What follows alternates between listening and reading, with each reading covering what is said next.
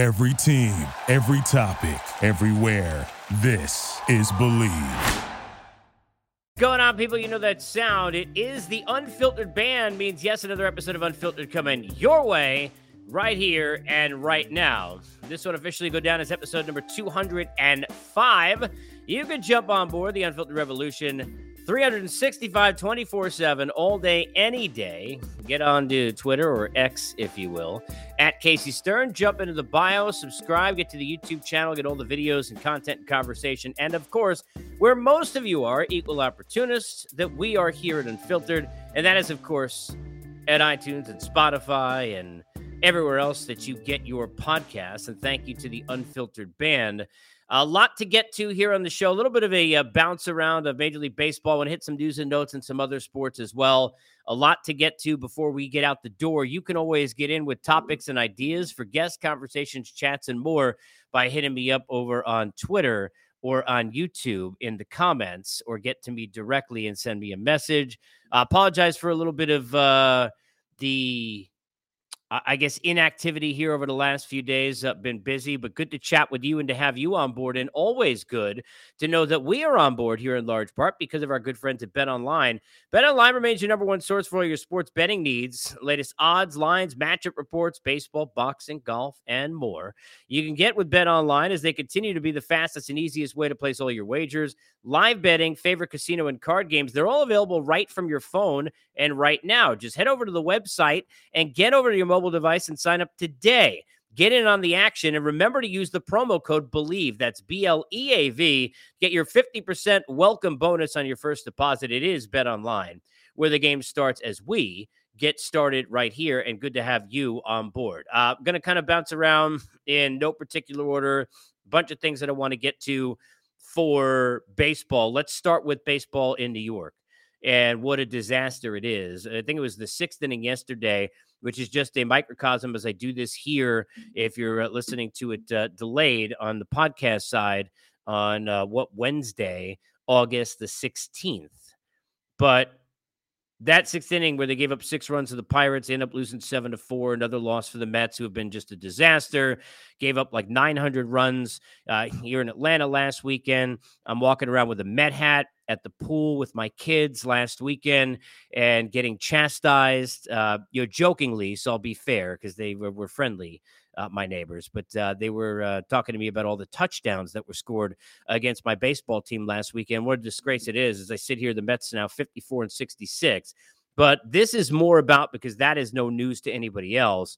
What has really deserved more conversation, and that is the disaster that the Yankees are after another brutal loss. And how many have they had? I mean, sitting there with what a five run lead with Holmes on a mound less than a week ago. They're now 60 and 60 They've lost four in a row. They are not only in last place in the American League East, but they are sitting there now. And we know this is extra insult to injury. They are sitting now three and a half games behind the Boston Red Sox for that dubious honor. In terms of the wild card situation in the American League right now, the Yankees sit six and a half games out after winning just three of their last 10. This is a, a really bad situation right now in New York. And it, it gets bad to worse. Look, when, and this is, not easy for me because over many years and uh, he's been a friend and he's a terrific guy and he, he won a fantasy league that i ran at least three times i think it may be four um, in booney and aaron boone. He's one of the best people in baseball but it is never never good when a manager is talking about taking personal pride. His quote yesterday after the loss we need to take some personal pride Aaron Judge says, quote, we're not showing up. That's what it comes down to. We're not showing up when we need to, especially down the stretch. Gotten every opportunity to keep ourselves in the race, and he's right. But we're not capitalizing on what we need to. Now, they've had injuries. Clearly, Judge for the majority of the season. We know about Rodon now. We know about all the different things that have gone wrong. Rizzo and guys who have been banged up. But relying on too many old guys who have not gotten it done, uh, too, relying you know, too much on a pitching staff that, even though Cole has been brilliant at the front, has not had the depth or the health or the combination of the two to get them where they need to do. And more than anything else, and this was a big problem with this team over the course of last postseason, this is nothing new. And that's a Brian Cashman problem, not an Aaron Boone problem. That part. because look, uh, I'm I'm not going to mince words. It is what it is. The situation right now, I think you have to believe there's a new manager and maybe a new GM next year for the Yankees. Certainly, if George Steinbrenner, I know we do this all the time, but if George Steinbrenner running the place, they out the building already. And I'm not saying that all the blame goes in one place or another. And to me, this is actually, I think Cash has done a terrific job for a long time. I just, and I said this in a recent podcast, I think Brian Cashman been there too long. I think that situation is stale. I don't think he is. I don't think the team is. I think that combination of the two, that relationship needs to go. And I, I, wouldn't be surprised. Bolt change. If it was George, we know what would happen. But there may be, I don't care what Steinbrenner it is, even too much pressure now to not go ahead and do that sitting there uh, facing under 500 in last place. And the Orioles, of all people nobody expected, And my uh, gosh, I know they're a really good baseball team. But that, look, not good. Okay. Red Sox had no expectations this year. And they're sitting there with opportunity to get in the playoffs, three and a half games ahead of you, and look where you are. But the problem the Yankees had at the end of last season is the same problem they have at the beginning of this one. And that is a personnel situation when you don't change that, when you don't alter that, when you don't improve that. If you're Brian Cashman and that problem, they can't get big hits. And if it wasn't Aaron Judge at the end of last year, they weren't getting it from anybody. When Aaron Judge wasn't there, they weren't getting it from anybody. Now that he is there, they're still not getting it really from anybody. They can't get big hits. They can't come through in the clutch. And that's not the manager's fault necessarily. Okay. Now, you want to talk about personal pride. You want to say we're not showing up, which sounds like it's more of a culture issue, which sounds like there's a lot more to it. That lays the blame and on the doorstep of a manager. And Booney would be the first to tell you he understands that, right? That's just part of the job. That's why there's only 30 of these. Not easy. But if you're sitting there and you're Brian Cashman, I got to wonder what were you doing last year in the now? Look, I understand the judge thing, right? How to get that done brought Rizzo back. Everybody thought that was a good idea based on what he was in the clubhouse and what he was on the team. But relying on too many things to go right and too many kids to come through, did they not pay enough attention to the rest of the lineup? Did they have what it took in terms of finances because they had already spent for Judge? Were they, you know, trying to save extra? Who, who knows, right? With because this is ownership in a room, but that personnel wasn't improved enough, and they still can't get big hits. And when you are relying most of the season, and I love JD, when you are relying most of the season on Josh Donaldson resurgence, and you're continuously telling me that Josh Donaldson resurgence, you got enough problems. And clearly, you got big issues right now in New York. And it probably time for a change at manager and at general manager. And I love Aaron Boone. And I think he's a very good manager in this game. And I think, you know, look, you come back back to back 100 win seasons when you're first getting a job, you got to do something. And these aren't the Yankees of the 90s with their roster. You're a manager, you're doing something.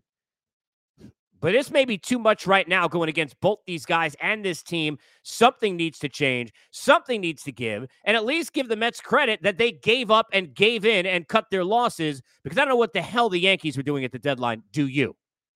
Let me know your comments, Yankee fans, at Casey Stern, Twitter, X, I can't call it that, but wherever. YouTube, get to me. Comment in the video. I want to know. You're a Yankee fan. I mean, forget it. Seriously. What a nightmare.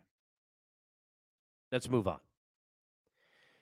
The National League has been a big conversation because we don't need to sit here and talk about it. We've done ad nauseum how great the Braves are. I've said all year they're the best team in baseball. Before the year, I said Braves and Astros. I'm still saying Braves and Astros. I, I'm, I'm, you know, going to sit there and be stubborn, as I've said, that the Baltimore Orioles are a team that is deserves all the credit and deserves all the respect. And I can't guarantee you that if Scherzer or Verlander were traded there, they would have won a World Series, but I can guarantee you they would have had a way better chance. I don't know if Texas, despite what they've done in the pitching staff, which I liked, can get it done in a postseason yet because we haven't seen it yet. I know they got the manager to do it. I know they got some horses on that front end now to do it. I don't know if they're going to beat Houston, but it may go through Texas either way. Blue Jays, dangerous. We kind of know how the American League and the Central, it is what it is. We kind of know how it lays out, right?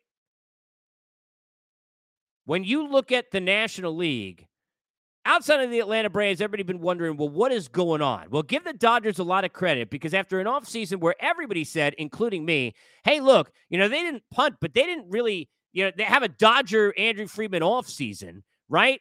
where they went out there and they utilized money. And even though they get younger with prospects, they found a way to go spend and to add and to get better and to get big. They didn't have that this offseason. Lost the law firm of both Turner and Turner in Trey and Justin.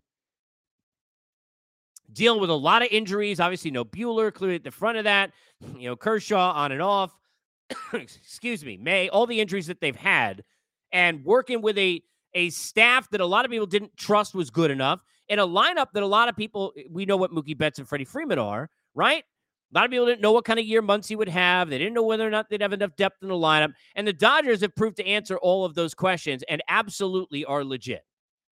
Are they as good a baseball team as the Braves? They're not. Does that mean they can't beat Atlanta in the postseason? It does not. Because last year, nobody had the Phillies, who we'll get to in a second, and the Padres, who we'll get to in a second. Last year, getting there in an LCS. And clearly, we know that in baseball, this is not the NBA where LeBron can take Boobie Gibson and Ilgauskas one year, J.R. Smith and Shumpert in another, and it's all about a couple of stars, and that's the way it goes. It's all about the best team, and that's the way it goes. Here, the way it goes is that it's the team that plays the best for three, four weeks. That simple. Dodgers 72 up, 46 down, winners of nine in a row as I do this, nine games up on the Giants in the division, and sitting there now, only four and a half outside of where the Braves are for that number one seed and home field advantage. A lot of people have been asking me. Somebody asked me yesterday on a radio station in Jersey. They asked me, who's the most dangerous team that fits into that trio? Is there one? You know, you got Milwaukee and Philadelphia and San Francisco and Miami and Chicago and Cincinnati and Arizona. Notice I didn't say San Diego. And you got all those teams that are sitting there. Who, who the most dangerous team in the postseason? And for me, the clear answer is Philadelphia. Now, I could go as simple as look what happened last year and do that for the Phillies who lost to the Jays yesterday. They've lost three in a row. They're still 10 up over 500 and two and a half in that number one wild card spot over the Giants. But whereas the Giants and the to me, the Marlins, the Giants, the Cubs, the Diamondbacks, the teams in that area, Cincinnati, they all have similar problems. I don't know if your lineup is deep enough and has enough star power to get big hits in a postseason against the best pitching to go surprise and make a run.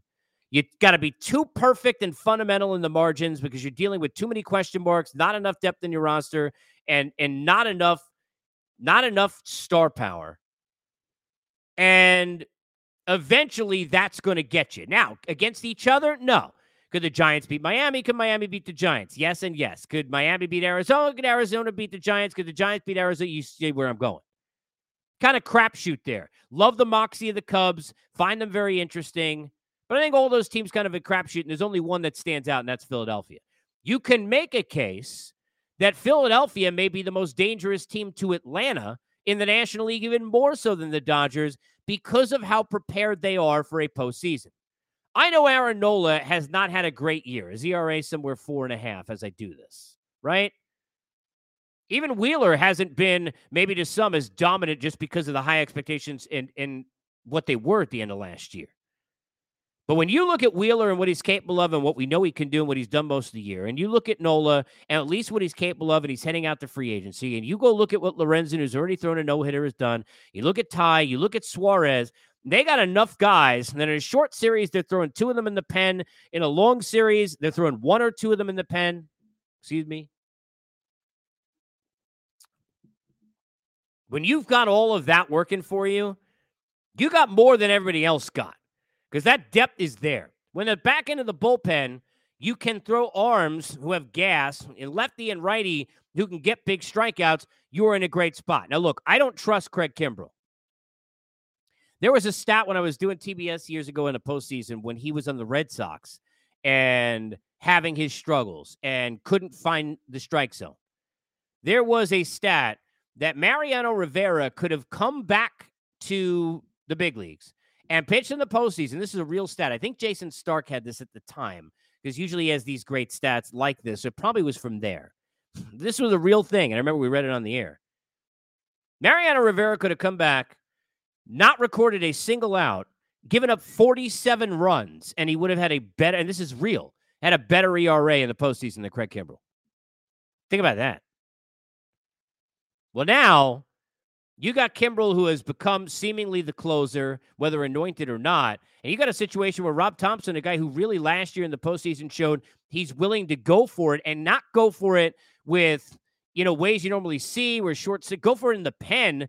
You know, say, hey, if Alvarado's got to get that big out when they didn't have Soto, Alvarado got to get that out in the sixth. I don't care if I got another lefty, I'll figure it out. If I got to use a closer here, if I got to use Dominguez there, he would doing those things. Now, look, they probably ended up wearing out a little bit because of that. And they probably ended up coming up a little bit short in part because they did that too much. But they wouldn't have gotten to where they got in the World Series against Houston if they didn't do those things. And now they're still, I think, built to do that and probably even better when you look at Soto, Strahm, and, and the group that they have.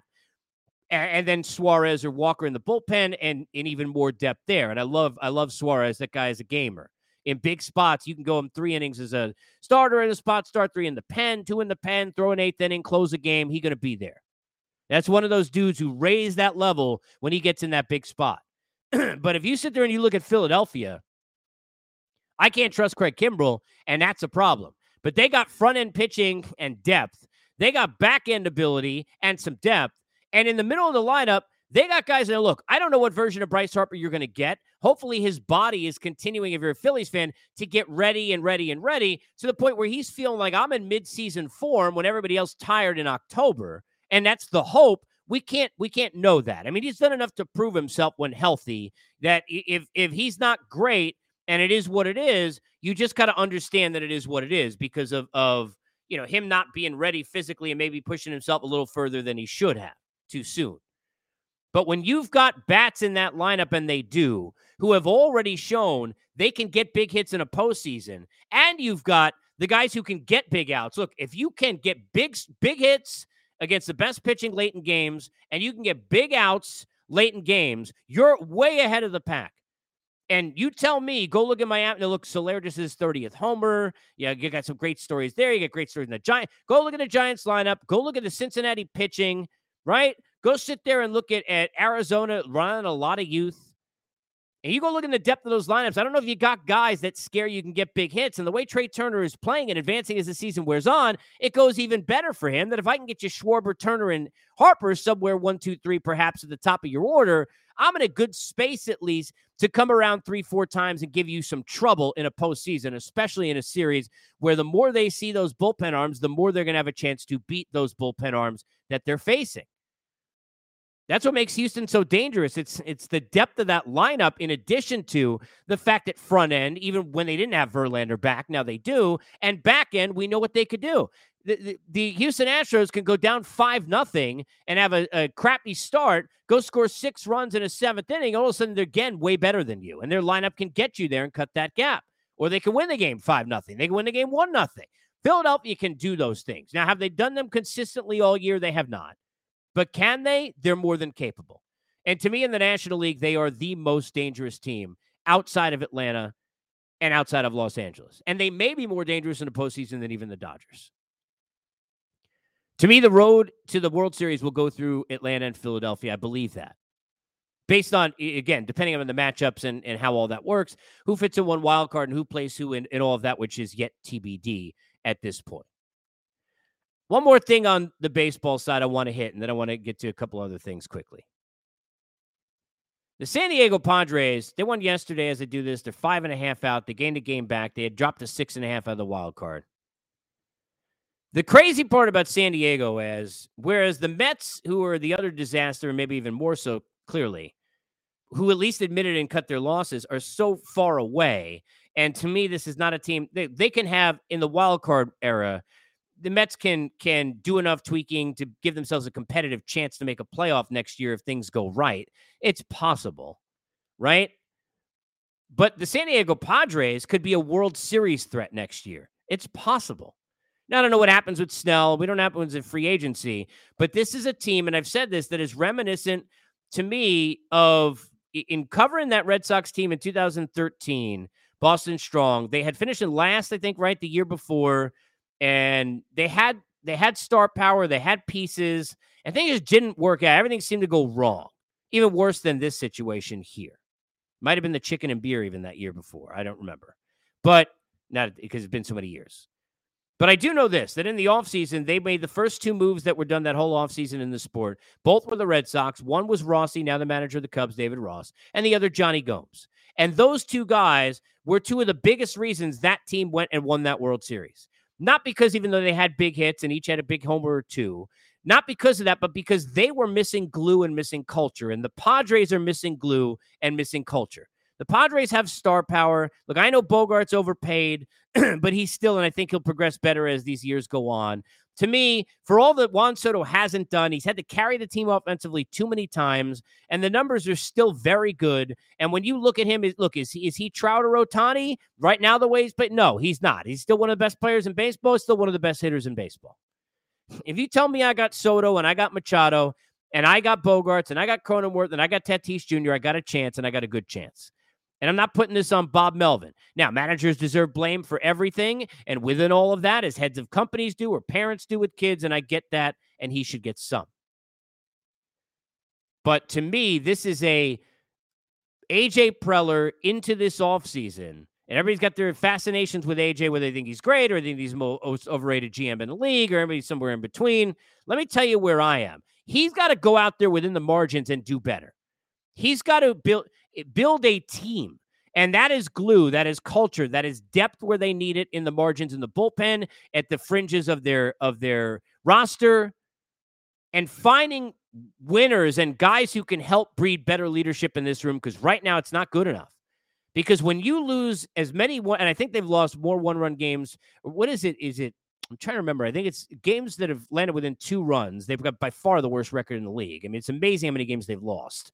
And when that's happening, it, it means a few things. One, it means your bullpen is failing you in a lot of spots because usually those are blown leads. And then two, it, and not only saves, but in, in that middle of that game where you can't get that baton to the Haders of the world, right? And the other reason is because you're not coming through in big spots, similarly to what we talked about the Yankees.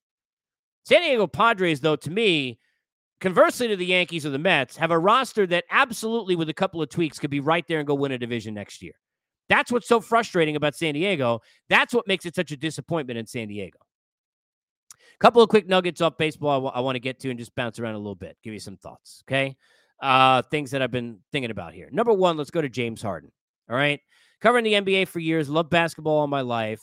And James Harden is one of the most talented offensive players that I've ever seen. I don't care what age you are. He's one of the most talented offensive players you've ever seen. And that's about where his conversation should end. This guy is such a complete pain in the ass that it is unreal.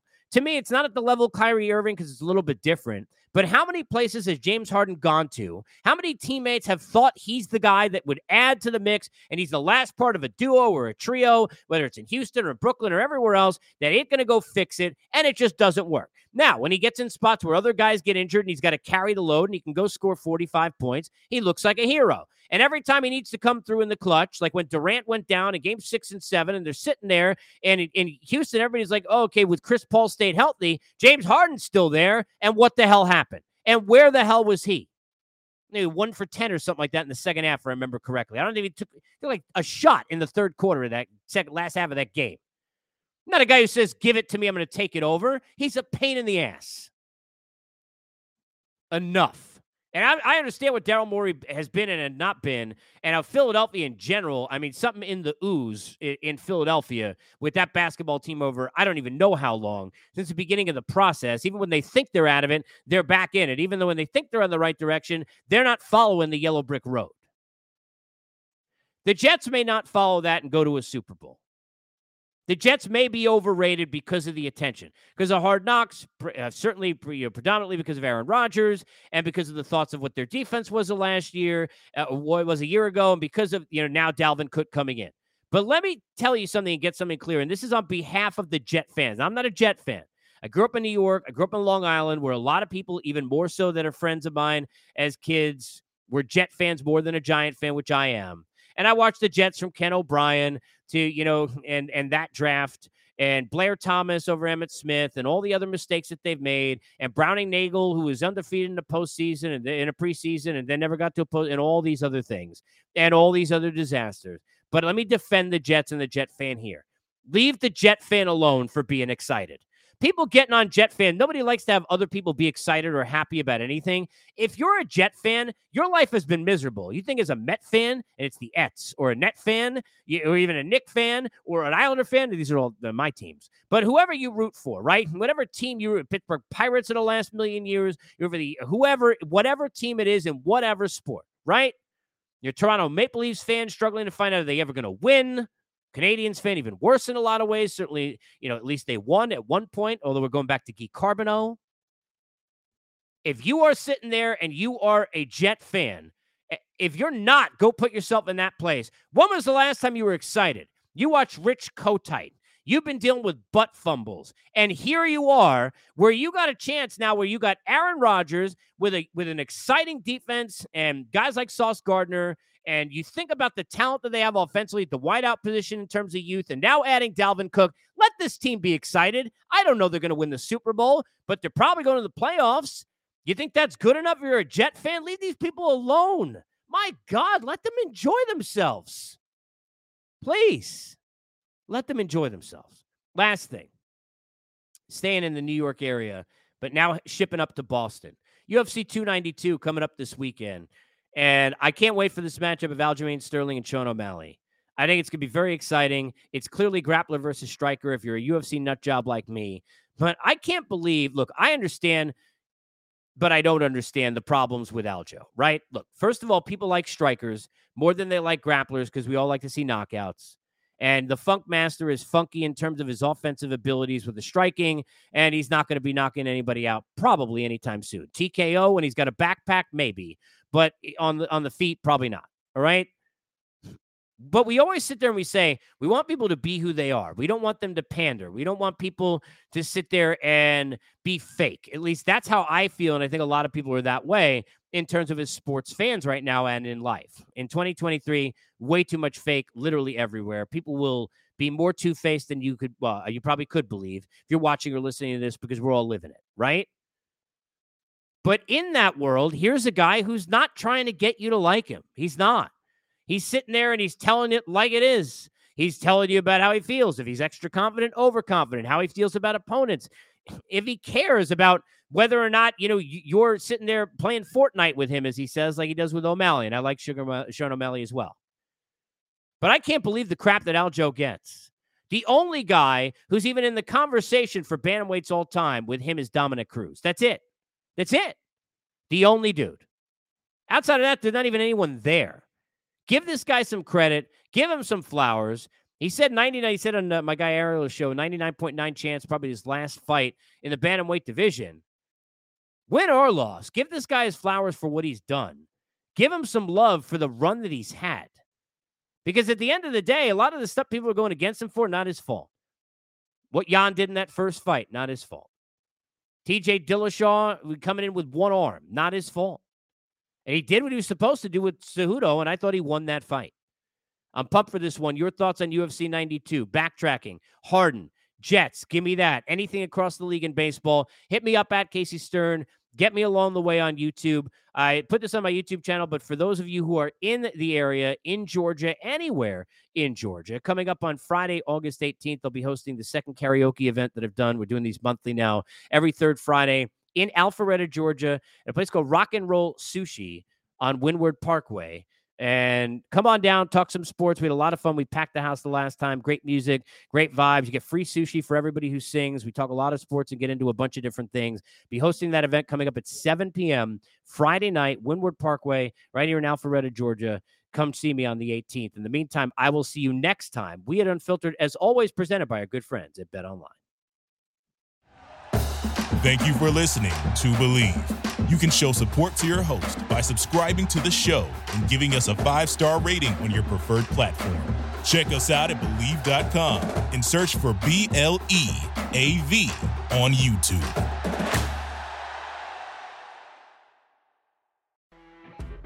You know, when you're listening to a true crime story that has an unbelievable plot twist that makes you stop in your tracks?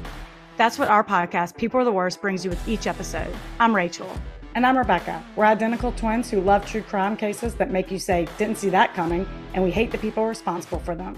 Listen to People Are the Worst now on Apple, Spotify, or wherever you get your podcasts.